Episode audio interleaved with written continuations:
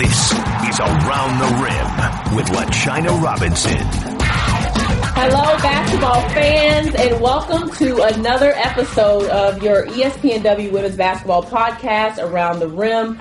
Um, I am your host, LaChina Robinson, joined once again by our fabulous producer, Tarika Foster Brasby. And we have so much to talk about in the show this week. Yes, it is WNBA playoff time. So we are actually going to jump right into the show. Um, a couple things just so you guys know what's coming up. Kristi Toliver, um, the sharpshooter from the Washington Mystics, will join us later in the show.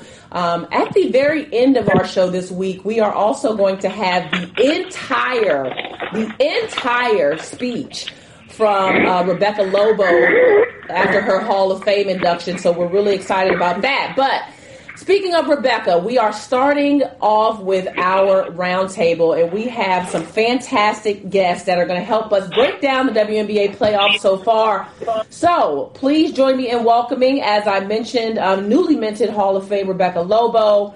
Um, basketball analyst, both college and WNBA, and the voice of the Washington Mystics, Christy Winters-Scott, as well as Women's Hoop World founder, Sue Favors. Welcome to the show, ladies.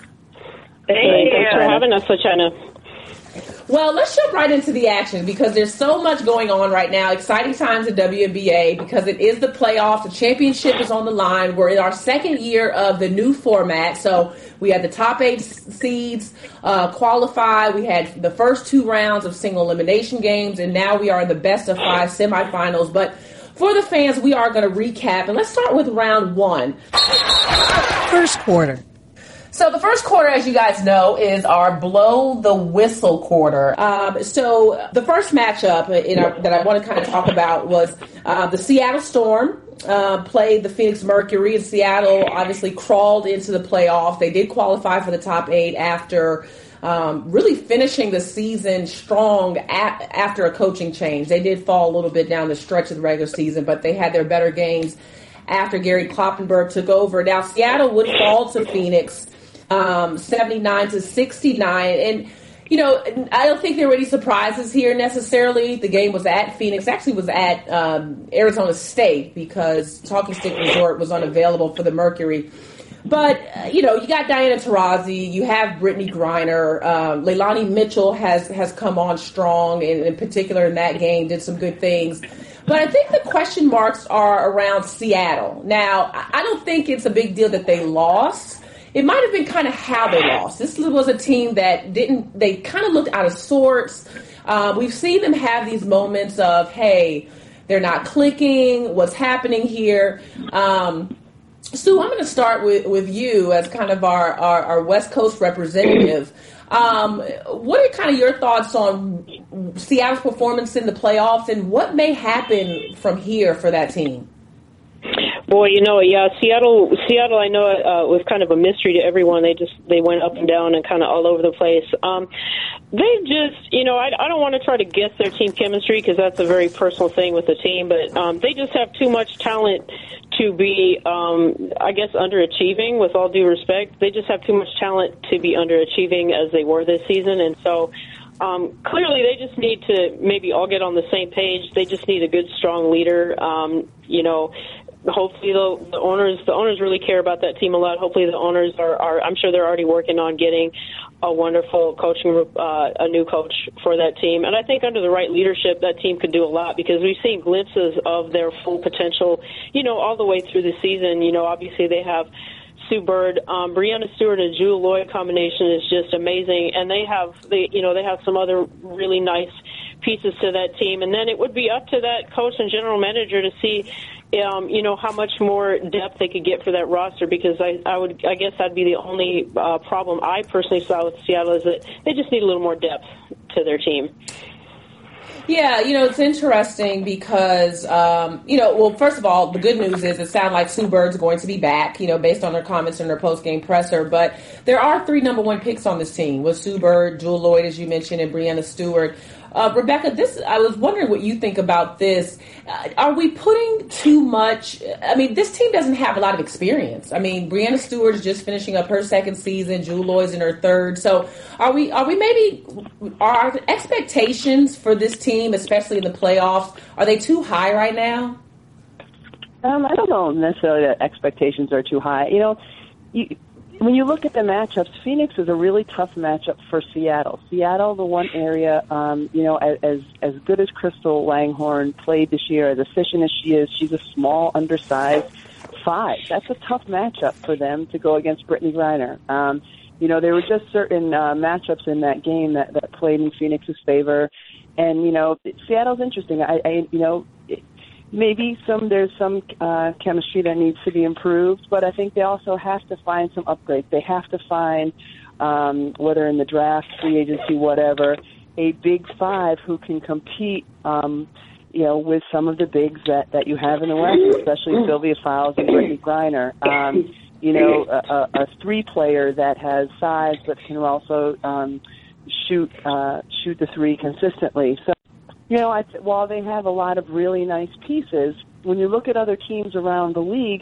uh, LA, Minnesota, um, those teams have more of those pieces. So, um, you know, I thought Gary Kloppenburg did a really nice job with the team once he took over, and now it's just going to be a matter of um, can they, you know, put enough talent on the floor to match up night in and night out with um, LA, with uh, Minnesota, and um, you know some of the some of the other young teams uh, like Connecticut who seem like they have all the pieces uh, that they need and just have to cultivate them and get them experience.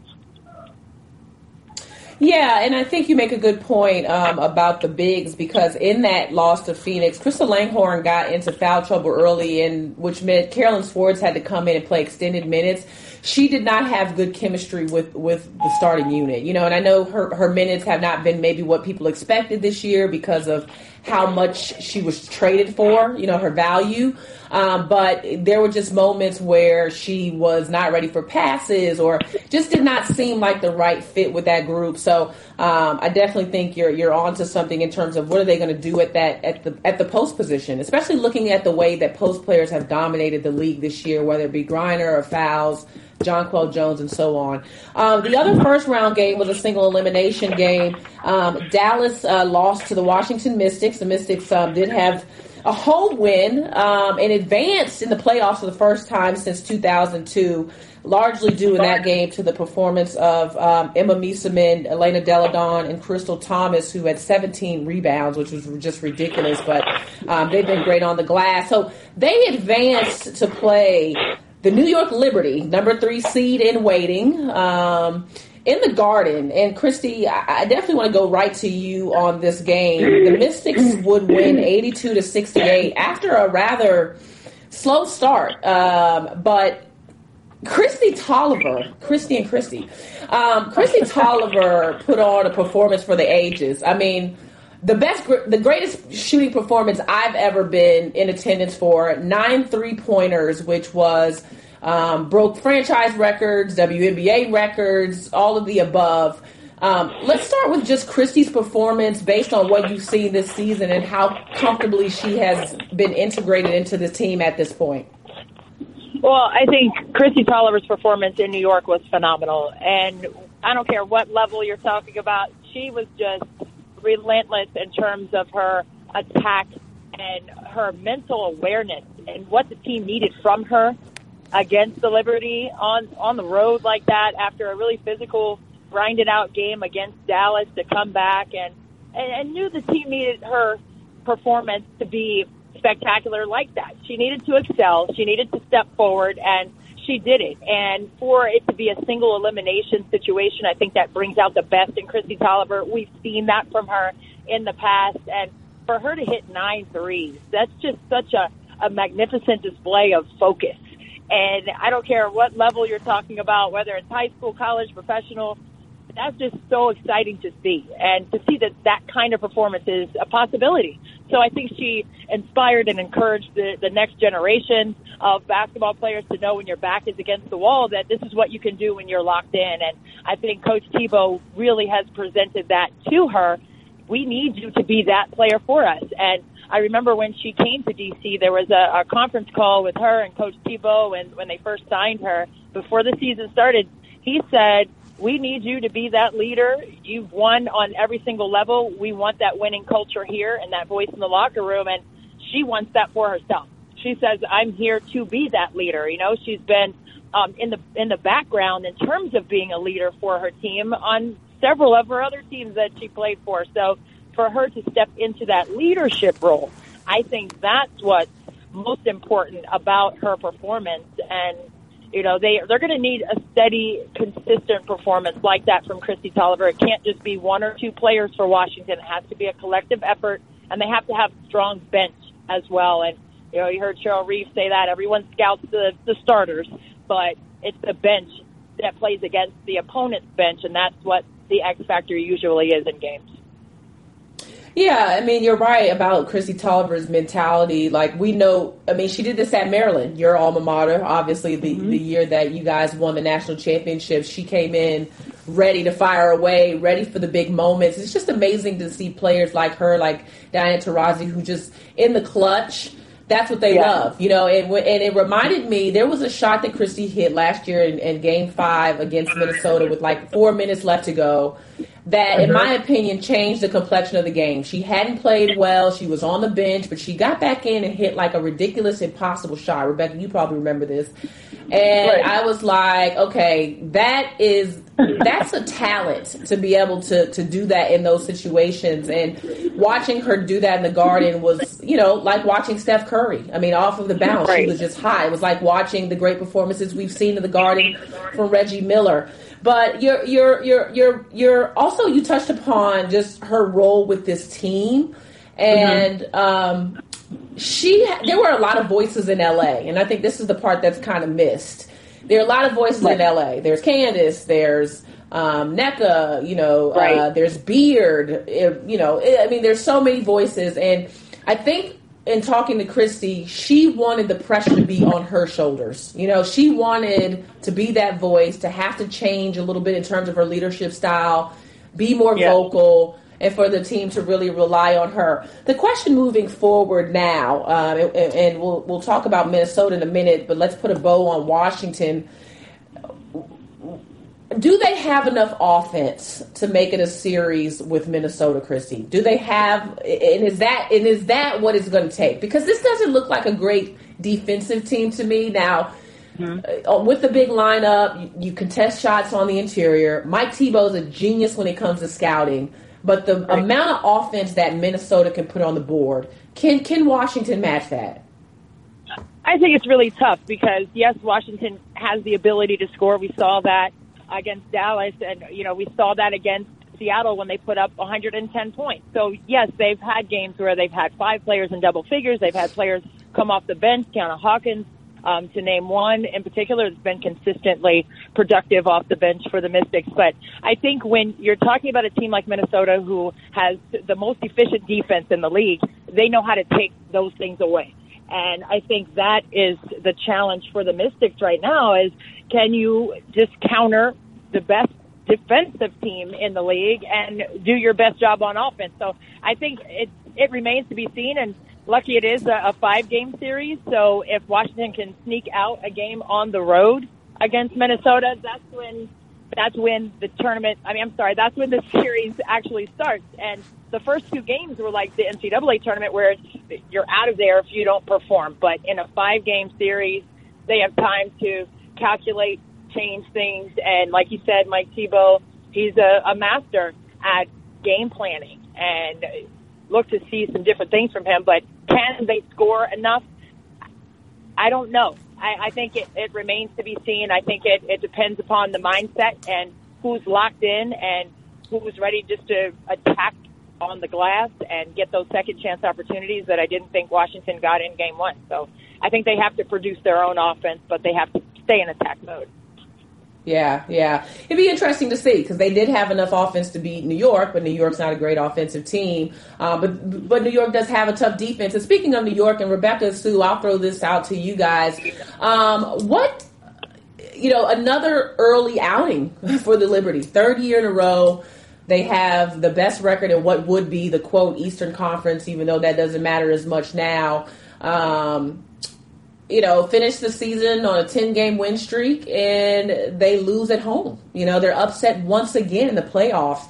Uh, either one of you that may want to take this, what, what, what needs to change in New York in order for them to make a mark in the postseason?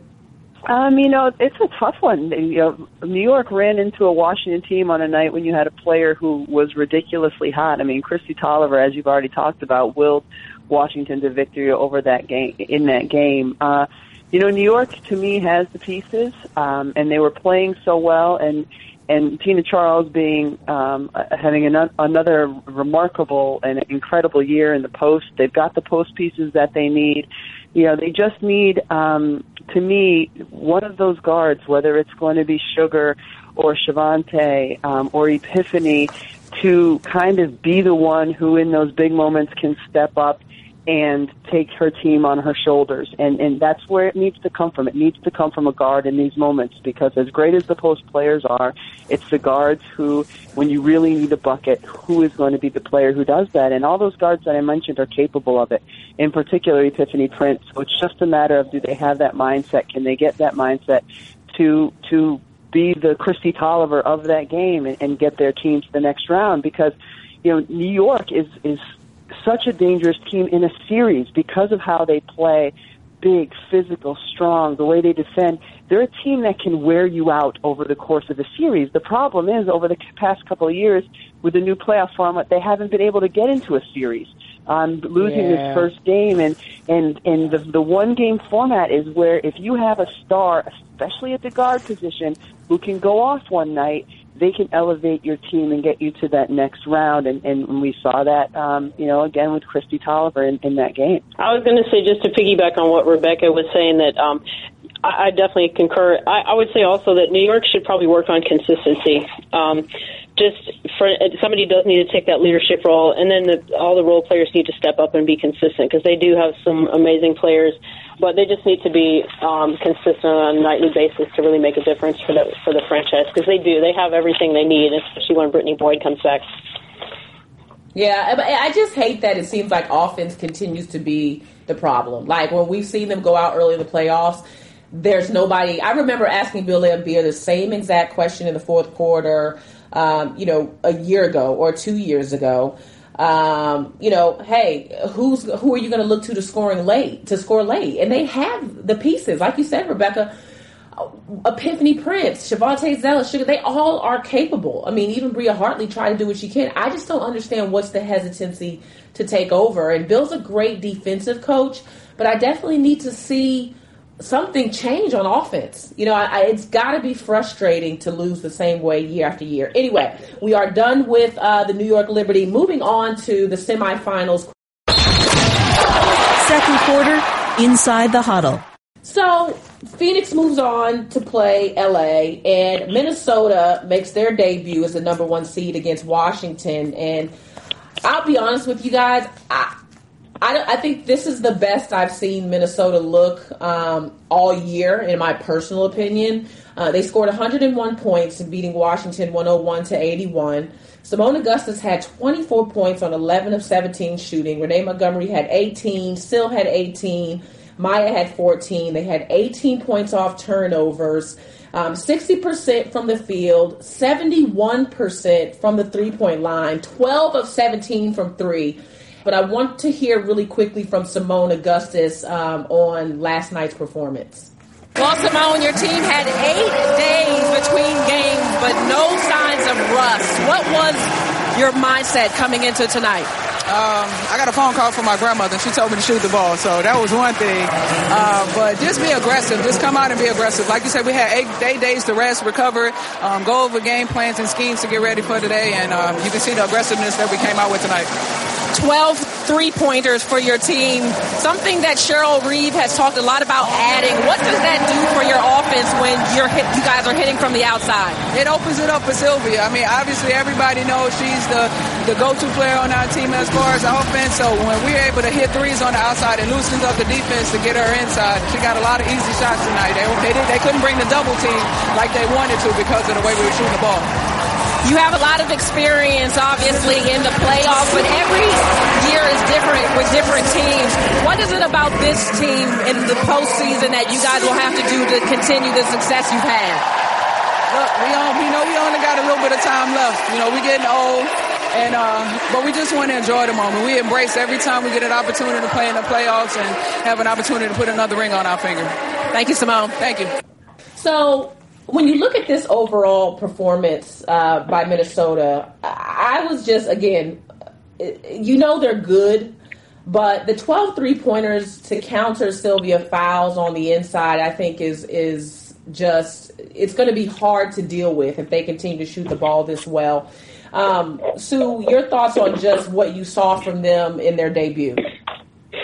Man, they just um on the one hand I wasn't surprised that they came out like that. You knew they were they were ready to go when Whalen announced that she was going to return.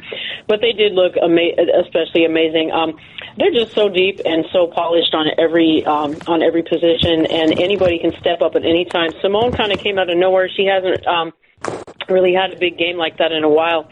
So she kind of put everybody on notice the fact that yeah, hey, I'm still here. Um, you got Whalen back, who's that's that's the head of their team, so they've got their emotional leader back as well. Um, they've just got so many weapons and so much experience, and they're so determined. Um, really, the the if the, if it's the Sparks that do advance, uh, the Sparks are going to have their hands full with that one. Any team will. Rebecca, uh, when you see those numbers and you see that performance, now Lindsay Whalen did come back, but I mean she she really didn't have a huge impact. And when I say this on the on the box score, but obviously she does so many things for the team. But she's still working her way back. Um, and, and they did have eight days off, but let's be honest, they didn't have eight days to work on Washington because they didn't know who they were playing. You know what I mean? So um, just your thoughts on the way that they, they played last night. Um, I think the eight days was the biggest key to it all, uh, LaChina. You know, when you have a team like Minnesota, um, a little bit older, rest is paramount. And early in the season, when they were playing great basketball, the first half of the season, their schedule was, you know, they would play um, a game and then have four days off, a game and then have four days off. It was a really weird kind of quirk in their schedule. Later on in the season, they had more games that were um, you know, playing three or four in a week. And of course, that coincided with Lindsay Whalen getting injured, with Rebekkah Brunson missing games. So what you saw um, in the first round against Washington was a mostly healthy and rested veteran team. And, uh, you know, their bodies felt good. And when they do, you got to see them at the top of their game. Seimone Augustus was rested and ready to go. Rebekkah Brunson looked great. Um, Sylvia Fowles, you know, she's not as uh, as old as as the other guys, so she's been uh, you know consistent the rest of the way. But I think rest has been huge, and I think that's going to be a big key for Minnesota as well. If they can win this series, if they can sweep this series and get that extra rest until the final start, it will be huge for them. But they've also, you know, they they also made those shots. Cheryl Reeve is a terrific coach. They totally um, were able to exploit the way Washington was defending them, switching on screens. I mean, Seimone Augustus had a has a phenomenal game. Half of her jumpers were taken over Krystal Thomas after there was an on-ball switch on a on a pick and roll type of play. So, you know, Cheryl Reeve's been here before. Um, she put them in that position, but I think when when you have elite players um, and veteran players, when they're rested and they've had a chance to recoup their body, they can go out and did what Minnesota did in, in the first game. Yeah, and I, I would even go back to the rest they got in the off season. Um, you know, Seimone not going overseas for the first time in 10 years, Lindsay again staying home, Maya staying home. This is where we may see where that impacts his team. You know, I mean, uh, early on, I think Maya probably would tell you she was miserable starting the season because she wasn't in rhythm and, you know, she hadn't played in a while. She wasn't at her best. But it's like, okay, but what will this do for you guys in the playoffs?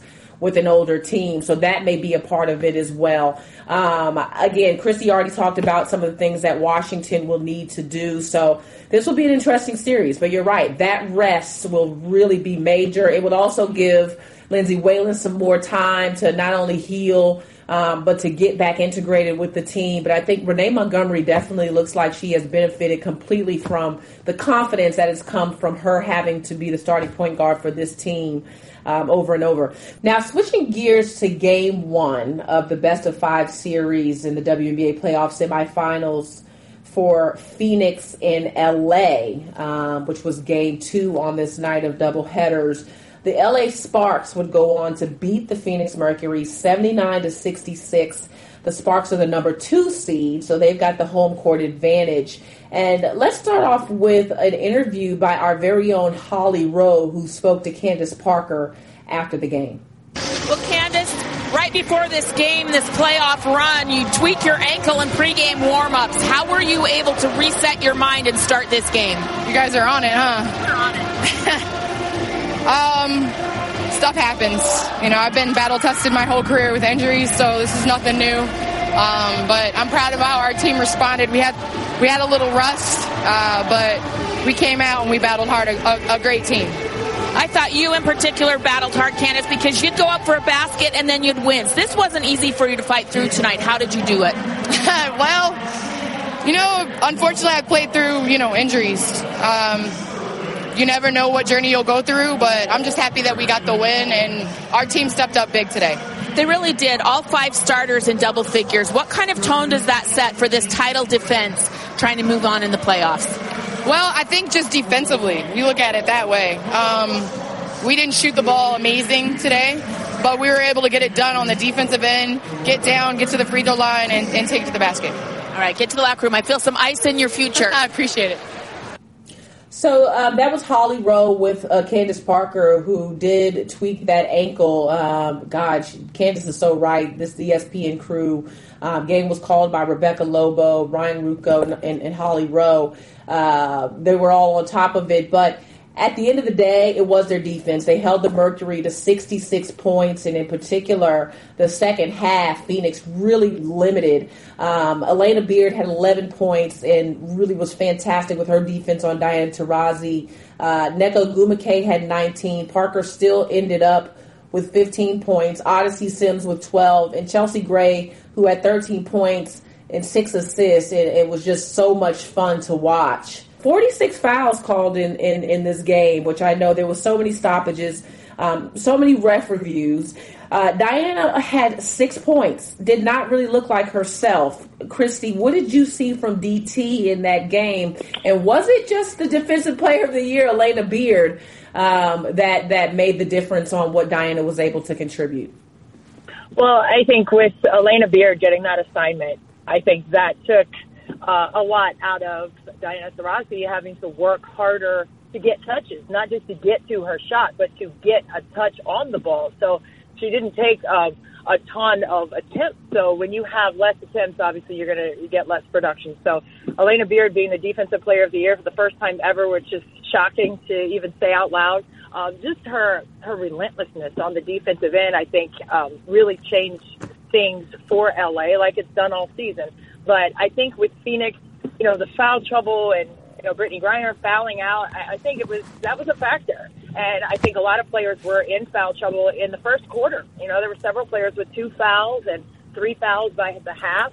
And that, that changes the way you play in terms of the decisions you make defensively and offensively. Are you going to take that? You see the defender in front of you. Are you going to take that and, and risk getting a, a charge called on you? So that it changes your aggressiveness. It changes your mentality and, and the choices that you make. But I think with LA, uh, they're just playing so tough right now. And, and even when, you know, Phoenix had a little mini run here and there during the game, you know, LA stabilized themselves with their defensive effort. And I think that's what they're going to hang their hat on in that series.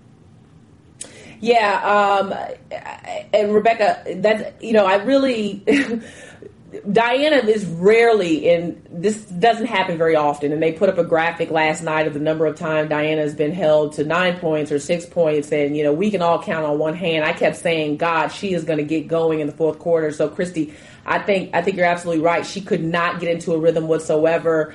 Alana Beard, no doubt defensive player of the year. And You could see the impact last night that she's able to have on a game. But Rebecca, I had the sound. I was in a bar, so I couldn't hear the game. I'm going to go back and watch it.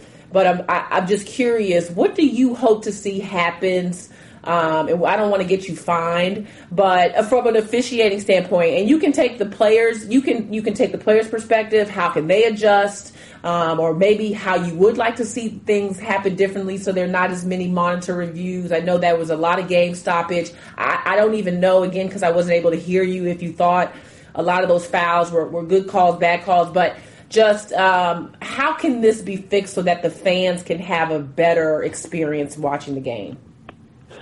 Um, you know what? The, I didn't have really any issues with the monitor reviews last night, and to, to be honest, I didn't have um, issues with the with the officiating. Um, the players need to adjust the way they play. There were it was a it was a, a hard game to watch. It was a hard game to call. It had to have been a hard game to play because the players weren't able to find any rhythm because of the stoppages. But with China, they were fouling. Like both teams were fouling each other a lot, and so the refs had to blow the whistle and call it that way. So you know, it was frustrating, I think, for fans to watch and um, had to been frustrating to play, but I don't put all that onus on the officials. The, the players need to clean it up. And um, when you talk about Diana Taurasi, I mean, if you look at Phoenix's schedule in these playoffs, play at home, they, you know, then fly to Connecticut, play at Connecticut. They had a 13-hour travel day to get from Connecticut to LA. They didn't fly direct. They drove to Boston. It was craziness. Um, and so I think what you saw, especially in the second half from Diana Taurasi, was a tired veteran at one point we we showed a replay because we are talking about Alana Beard. Yes, absolutely, Alana Beard does a really good job on Diana, but we were talking about Alana Beard and and, and what she was doing defensively. We showed a replay, and it was the possession of Alana guarding Diana, and Diana was on the left wing and didn't move the entire possession. Um, even even you, LaChina, could probably have guarded her on that particular possession. It was I don't know about it that. Was a, it was a, it was a tired Diana Taurasi, which is completely understandable considering the the travel schedule and having played two days before. That being said, I'm hoping in game two that the players will adjust, that we'll get to see a bit of a more free flowing game. You guys had a great one. Your your game, um, your Minnesota uh, Washington game. You know, it finished in under two hours. It wasn't, you know, bogged down by calls. Uh, for the most part, there was a good flow. We never, we never had that in the LA Phoenix game. There was never a flow where players and uh, and teams got into a rhythm. And so I'm hoping in, in game two that the players will kind of figure that out, get a, get a better feel, find more of a flow. And if they do, and if Phoenix does, it's going to open things up for Diana Taurasi because if she's moving, if she's in the flow, there are times when she can be unguardable. Her game, you know, it, it's it's while kind of the the the the beatdown game works for Brittney Griner, that that's not as much of Diana's game. So, uh, you know, hopefully for all WNBA fans and viewers, we we get a much more free flowing game in game two. Yeah, you make a great point because Diana has had to take some time to rest this season. You know, I mean, it has been a grind, and I think a lot of that is the load that's been put on her. I mean, her and Brittney, you know, let's be honest, you know, Danielle Robinson is not what I think she will be for this team in the future. Monique Currie has hit a really rough stretch. You know, Camille Little still getting integrated. So the experience pieces of this team um, they don't have the depth that I think we thought they would have at, at, the beginning of the season. And so, yes, you've had Leilani Mitchell step up and, and Vonnie Turner as a, as a rookie, but it still has fallen heavily on Brittney, especially when Brittney was out. You know, I mean, that was exhausting for Diana because she had to keep the team rolling. And, and also about the schedule, because we did see that graphic last night, and I failed to, to mention, yes, in the second round, Phoenix did um, beat Connecticut 88 to 83. So yet again, they're playing on the road. The amount of emotional um, energy that that takes to, to bring a team along. I think you're absolutely right. I will I will wrap this this conversation with this though. Nneka in the post game uh, in her post game comments said she has been a part of more physical games than than what she experienced last night um, and basically was saying that she doesn't feel like the number of fouls is necessarily an indication of how physical the game was. So to me, that sounded like Nneka saying there were a lot of fouls called and the game wasn't even necessarily that physical. So I'm interested in, you know, to see how the players adjust. You're right, like because they have to now make the difference. Now the officials have set the tone. They're the ones that are going to kind of have to change the way the game is played. Um, ladies, I want to thank you for your time. Before we go, and I told you guys this um, at the top of the show, at the end of Around the Rim today, we are going to play Rebecca Lobo's entire Hall of Fame speech. But we want to take a moment, and I'm sure on behalf of Christy and Sue, and I know Terrika, to just say congratulations, Rebecca, um, on everything. It was a beautiful night. I was so excited and honored to be there. Everyone who was somebody in basketball w- was there, which I don't even know how I ended up in the room. Um, God's grace, but you were a great representation of everything that's right about our game. I mean, the way you have always carried yourself um, as a player, as a broadcaster, but in particular, how beautiful and amazing you were on that night, how you looked, how you spoke, how funny you were, was really a pleasure for us to watch. Um, and, and, you just represented our game so well. So to end this conversation, I would just like to know, as you look hindsight, what was that night like for you? you know, it was it was a phenomenal weekend all around. And first of all, thank you because I know it took a lot of effort for you to get there, and it meant a lot to me for you to be there. So thank you for that, LaChina. Um, it was it was magical. I mean, the whole weekend, but in particular that night was just absolutely magical. Um, I was thrilled. Obviously, it was uh, it was a, a dream of a lifetime, and um, but to, to be able to celebrate it with the people that mean the most to me in my life. Um, my parent, you know, my dad being there, my my kids being there, my husband, so many friends and colleagues being there. Um, it was magical, and uh, for sure, I, I will never ever forget looking over and seeing Larry Bird blush. Uh, my childhood, my childhood hero. Uh, that was without question one of the highlights of the night for me. Yeah, I mean, I can't choose between that and your daughter not knowing that boys played basketball. I mean, fans, please stick around for the end of this podcast because, or your husband sleeping at the New York Liberty game. But yeah, please stick around and hear uh, Rebecca's speech. But thank you so much, Rebecca um, for everything you do for the game. And Christy, Sue, the two of you as well. Thank you so much for everything you do for the game. Fans, um, please continue to follow these wonderful women on Twitter and, and, and with everything they're doing on their platforms.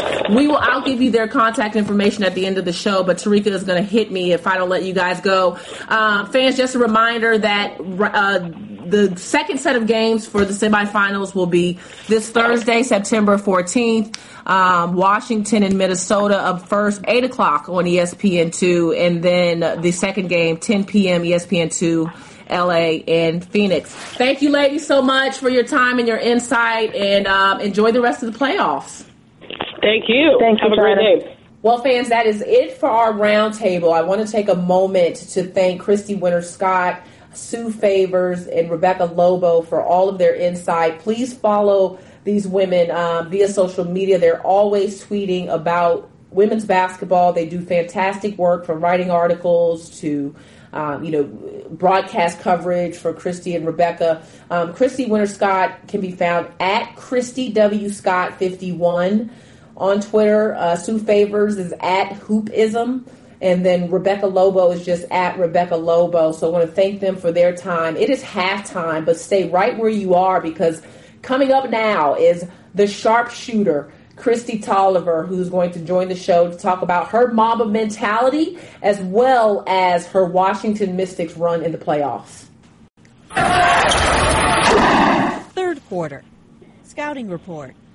Fans, it is the third quarter. Time for our scouting report. And um, uh, we are really, really excited to have our next guest because this is a busy time, obviously. Um, a lot going on with the WNBA playoffs, but we had an opportunity to get um, arguably the hottest player, I would say, in the playoffs right now, and that is Washington Mystics guard Kristi Toliver. Welcome to the show, Kristi.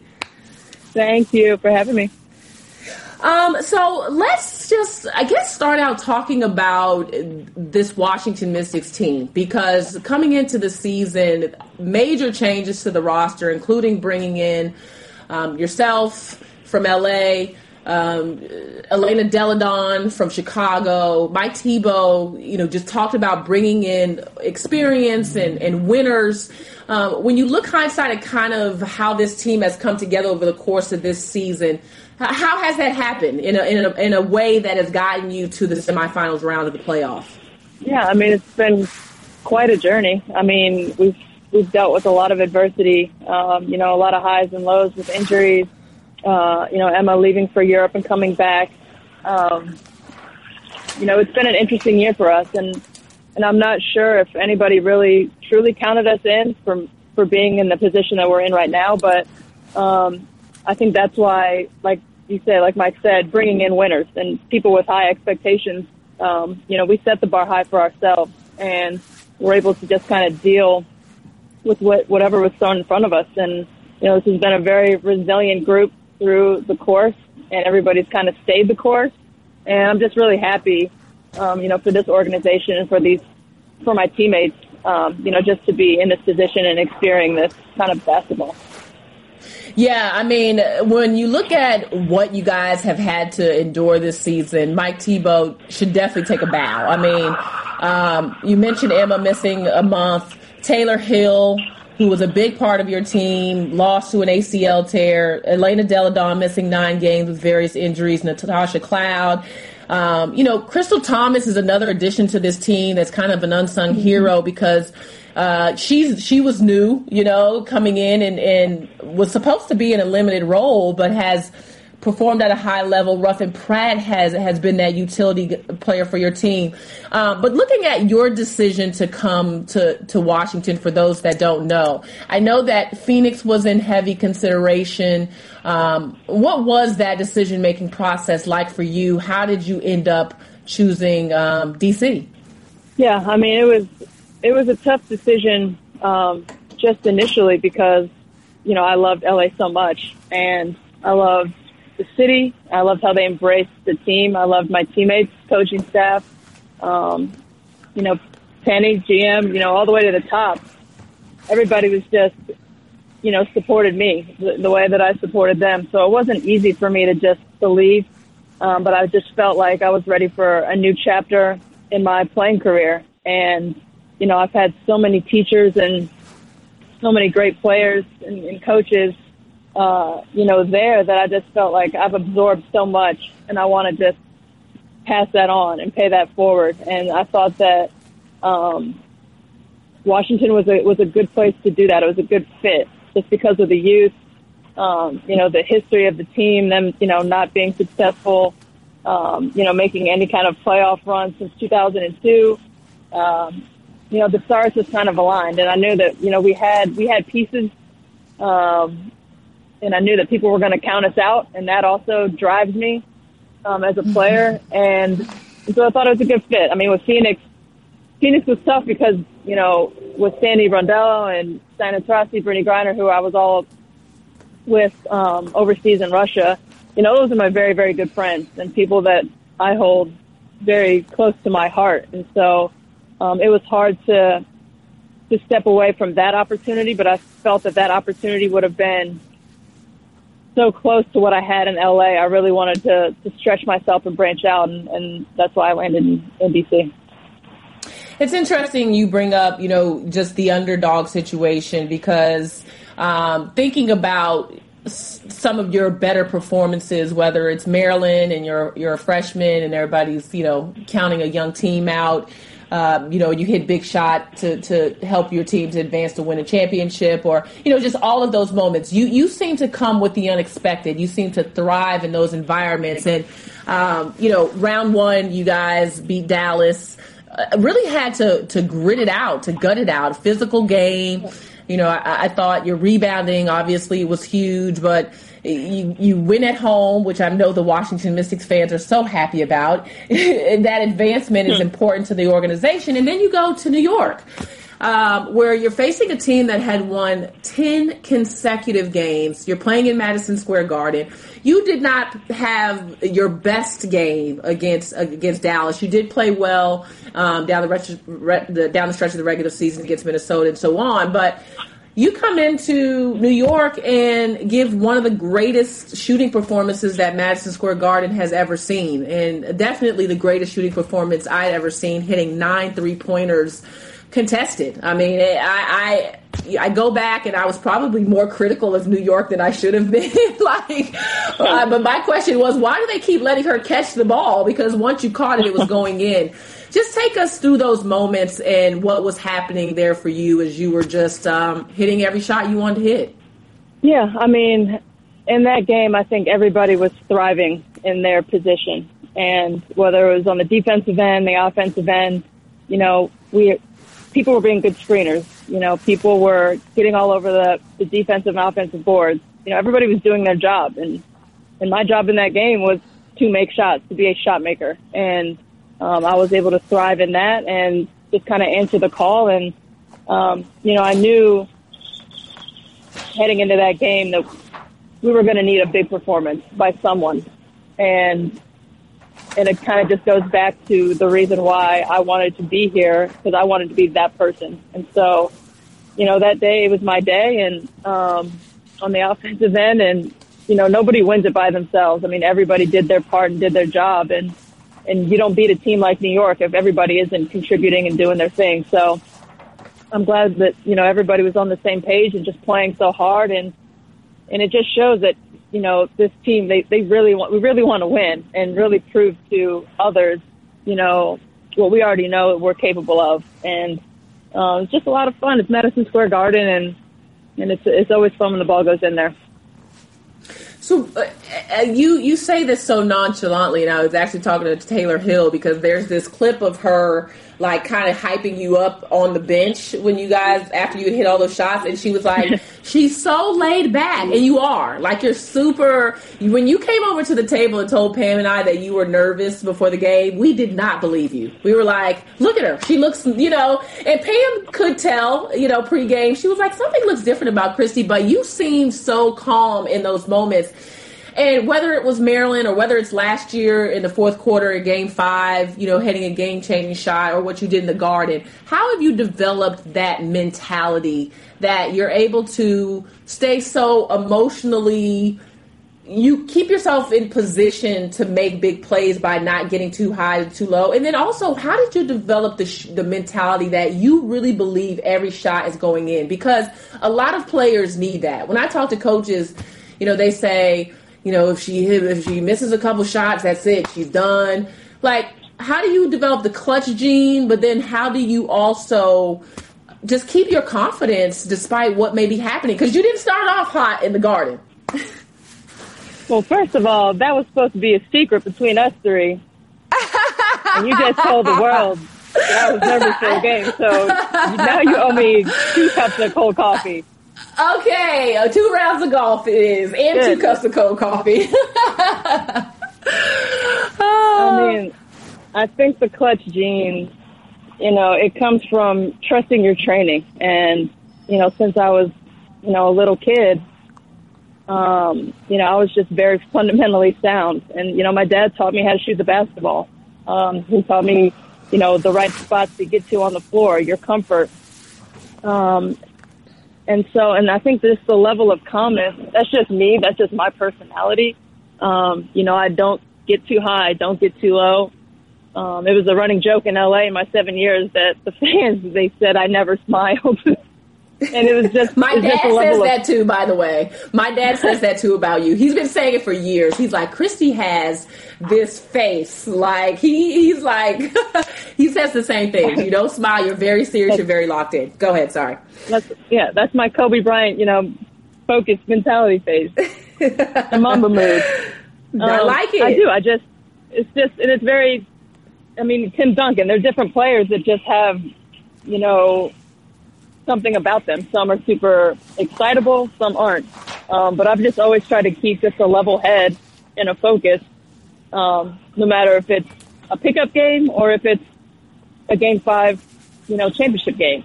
I mean, I think yeah. just kind of have to keep that kind of con- consistency and then just trust your training. I mean, I've shot the ball a bajillion times in my life. There, I don't, there's nothing to be afraid of. Um, yeah you know, when you know the amount of work that you put in in your craft, then you seek out those opportunities. You don't run from them, and and I just always have had that. Yeah, that I mean, it's it's amazing to watch how you've been able to consistently bring that same level of confidence throughout your career and, and again that same emotional stability which i think is so underrated in sport you know but I am sure in golf it's yeah. a it's an even bigger deal you know a sport where you really have to to stay even You know, not too high, too low in those moments. Um, so now you are facing the giant. You've got the Minnesota mm-hmm. Lynx, the number one overall seed, um, who was coming off of eight days of rest. I mean, your team ran into uh, a team that's not only focused and ready for the playoffs, they have tons more playoff experience than what your roster has. Uh, they have who I think will be the MVP and Sylvia Fowles, former MVP Maya Moore. Um, and they really came at you guys in, in game one. Um, what did you learn from that game that you guys can take forward in this series to to try to compete with a, a very determined Minnesota Lynx team? Yeah, I mean, we knew that you know the other night was not going to be an easy task, and they were rested, they're hungry. Um, you know, they want to get back to the finals. You know, and I saw the look in their eyes after Game Five, and they were ready to play Game Six the next day. You know, um, yeah. they're extremely determined and hungry and talented and experienced, and you know that hasn't changed. They've been that for the past you know three, four years. Um, they're extremely talented. They know how to play with one another, and they know how to read off of one another. Um, they have a great leader in, in Lindsay Whalen, who I think people don't talk enough about. Um, just her presence being back, I think that just lifts their team up. Um, so we have our hands full. Um, you know, they're going to be physical. They're going to deny passes. They're going to make every catch tough. Uh, they're going to be in you. Um, but at the same time, you know, I think our team, we just need to take a, a breath. Uh, we just had two very physical and emotional games in Dallas and New York. And, you know, it's definitely not time to to push the panic button. And I think everybody feels good about our chances um, tomorrow and moving forward. Obviously, adjustments need, need to be made, whether it's on court or, or mentally, um, to just kind of recharge ourselves, recharge the battery. And, um, you know, we have the pieces and we still believe we have the pieces and we do. And, um, you know, obviously we need to be a little bit more assertive um, on both ends of the floor. Um, aggressive, you know, take some risks um, in certain ways, and just mm-hmm. you know, just get after them. You know, you can't be passive against a team that's so hungry and so determined to win. Um, you've got to match that level. Yeah, and I think it takes a game, at least in my opinion. I mean, going back to the best of five series last year when you guys won the first game, I, I you that is mm-hmm. the outlier. But I think sometimes it takes especially a, a, rather playoff inexperienced team like like you guys to to get a feel for Minnesota because they're so different from every other team you play. It's kind of like they punch you in the face, right? You're like, oh gosh, like they really because they have so many weapons, especially on the offensive end, and then they're able to go back and get yeah. their defense set. Um, curious for you. Yeah um, Williams Arena is that a shooter's gym? I mean, you, you, you definitely cooled off a little bit from MSG, but the depth in that place, the raised floor, um, yeah. and of course, I know you could probably turn any gym into a shooter's gym. But what is it like shooting in that arena?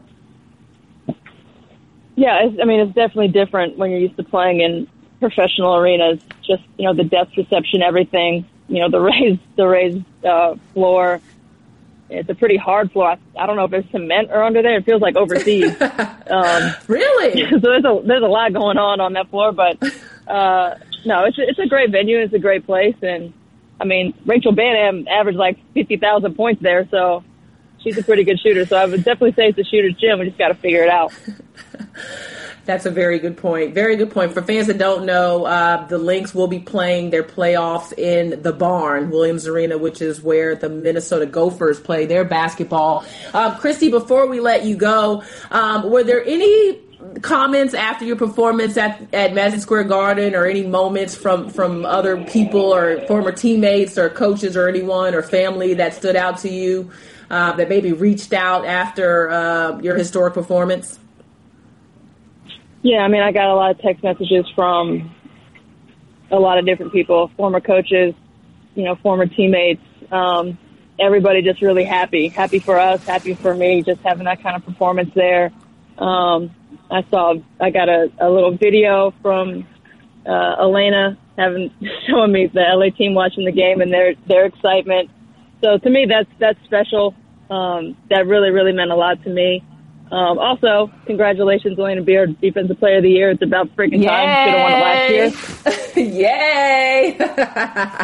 um, but yeah, got a lot of love, and it was that was great.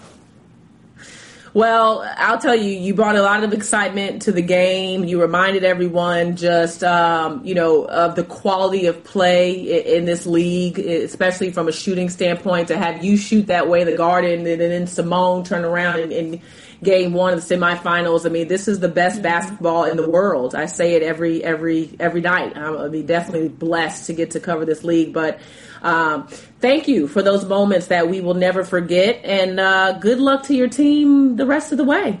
Thanks for your time, Kristi, and uh, we'll see you tomorrow. All right, I'll be expecting a cold coffee. I'll see what I can do. I'll see what I can All do. Right. Fourth quarter. Out of bounds. Fans, it's the fourth quarter. We are going out of bounds. Um, something very special this week, as I mentioned earlier in the show. We are playing Rebecca Lobo's Hall of Fame speech in its entirety. The best speech um, I've ever heard for a Hall of Fame induction. Funny. Rebecca's family, her husband Steve was there, and her children. It was just a fantastic moment. So um, we want you to, to stick around for that. But as always, we want to thank you for listening to Around the Rim, please reach Terrika and I via social media with any comments, questions, concerns. Hashtag Around the Rim, especially on Twitter. Uh, you will find Terrika at She Knows Sports underscore, and I am at LaChina Robinson. Um, you can subscribe to Around the Rim to hear about all the wonderful things happening in women's basketball on the ESPN app. Um, you can also subscribe via Apple Podcast, leave your comments, reviews, all of the above there. But thank you for all the fans. I, when I run into you on the road, I, I, see so many people that are excited about the podcast and listen. Um, every every listener counts. You know, I mean, we're growing our game in whatever way we can. So we just want to thank you for that. And now we will hear from newly minted Hall of Famer Rebecca Lobo. I thought you only sat on a throne. A few years ago, after I had worked a UConn game as a sideline reporter, I saw Coach Auriemma and he said to me, uh, Rebecca, in the future, when you interview me, can you please take off your heels? So ever since then, that's what I've done when I've uh, interviewed him. And when I asked him a couple months ago if he would be willing to uh, present me tonight, I said, I promise I'll take off my heels. And he said, I'll present you provided you let me wear your heels. we'll save that for later. I grew up 15 miles from here in Southwick, Massachusetts. My middle school coach, Len Larrabee, and my high school coach, Jim Vincent, taught me how to play. The people in that town helped raise me, and I hope they all take some amount of pride in this. The people who actually raised me and supported me and drove me to practices and sacrificed were my parents. My father is here. Dad, thank you. I love you.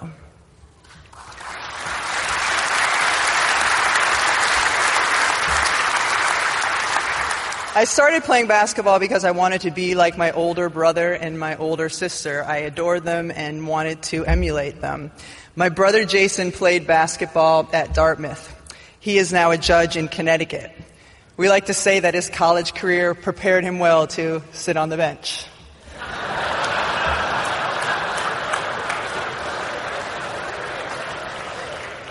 My sister Rachel and I played together for two years in high school, and this was the late 80s, so we both had big hair, the exact same hairstyle as Eddie Van Halen at the time.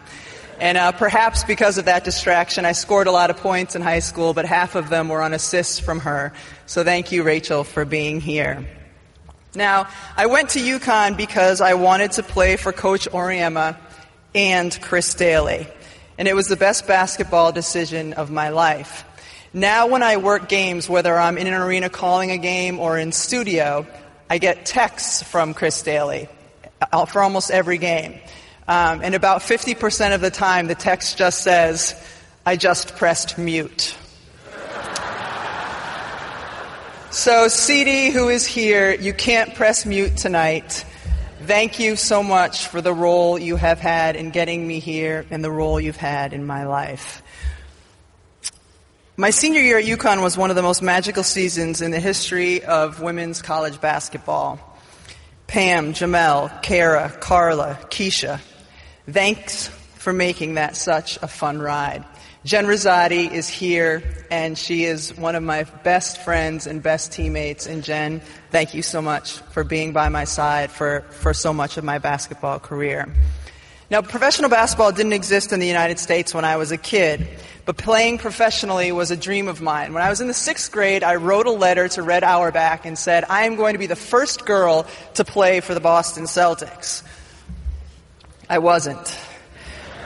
But because of David Stern, Adam Silver, Val Ackerman, Renee Brown, I was able to realize that dream in the WNBA. Now I get to watch my oldest daughter light up when she talks about Breanna Stewart or my 11 year old beam when she puts on her Tina Charles jersey. I have three daughters who play basketball, so the WNBA means even more to me now than it did when I was playing in it. We watch a lot of women's basketball in our house because that's my job. And about when my oldest daughter was about five years old, it was March Madness, so I was on the road calling a basketball game, and my husband was watching the UConn men's team. And my five year old came in and looked at the TV and she said, Daddy, are those boys playing basketball? And he said, Yes, they are. And she said, I didn't know boys played basketball too.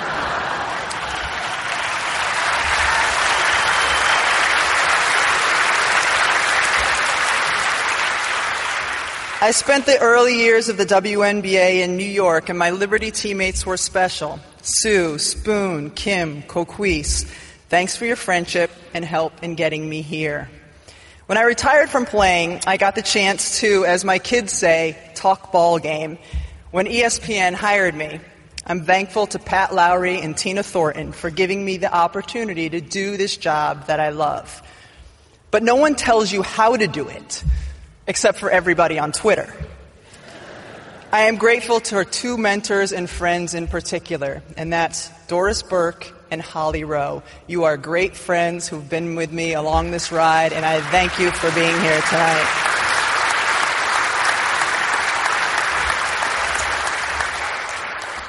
Now, my husband and I met the old fashioned way in a dive Irish bar in New York, New York City. And he was and is a, a columnist for Sports Illustrated, and I read his columns all the time.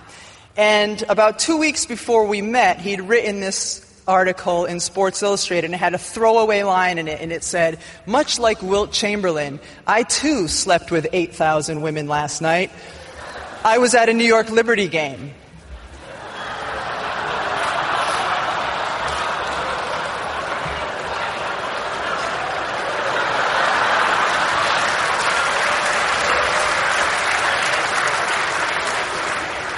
So that night when I met him, I said, I know who you are. Aren't you the guy who wrote that joke about the New York Liberty? And he blushed more than he is right now. And he said, uh, Yes, I am. And I said, Well, how many games have you been to? And he said, None. And I said, Well, obviously, or else you would have been sleeping with 12,000 women because that's how many fans we average. But since then, he has been to hundreds of WNBA and women's college games, and most exciting of all, 10 year old girls' AAU basketball games. When I found out I was being inducted into the Hall of Fame, I texted Steve and I said, Tonight, you get to sleep next to a Naismith Hall of Famer. And his response was, Great! Exclamation mark. Larry Bird? Question mark.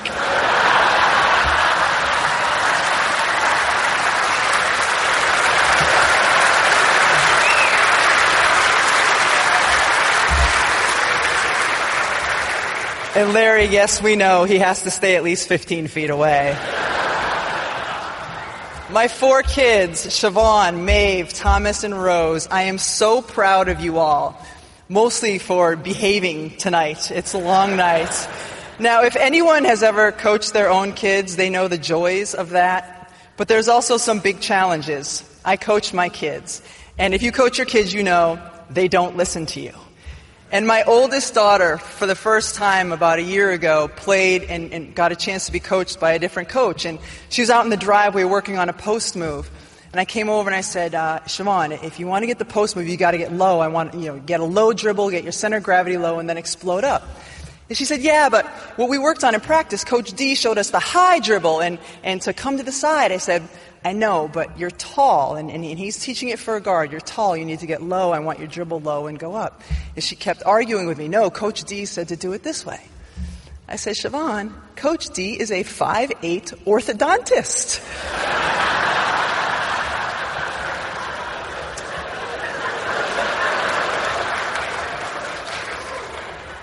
When I was in third grade, it was the first time I got a chance to play on a basketball team. I signed up in the town of Southwick in the Park and Rec League to play. And my mom got a call and they said, uh, We're sorry, only two girls signed up, so there's not a team and Rebecca can't play. And my mom said, No, that just means you have to let her play on the boys' team. And so she brought me down. The other girl decided not to play, and I was the only girl on the team. And my mom said to the coach, I want you to treat Rebecca the exact same way that you treat all the boys. If they run sprints, she runs sprints. If you're yelling at them, you need to yell at her. So the only exception is if you play shirts and skins, I want her on the shirts team. No one would have appreciated this Hall of Fame honor more than my mother. I love you, Mom.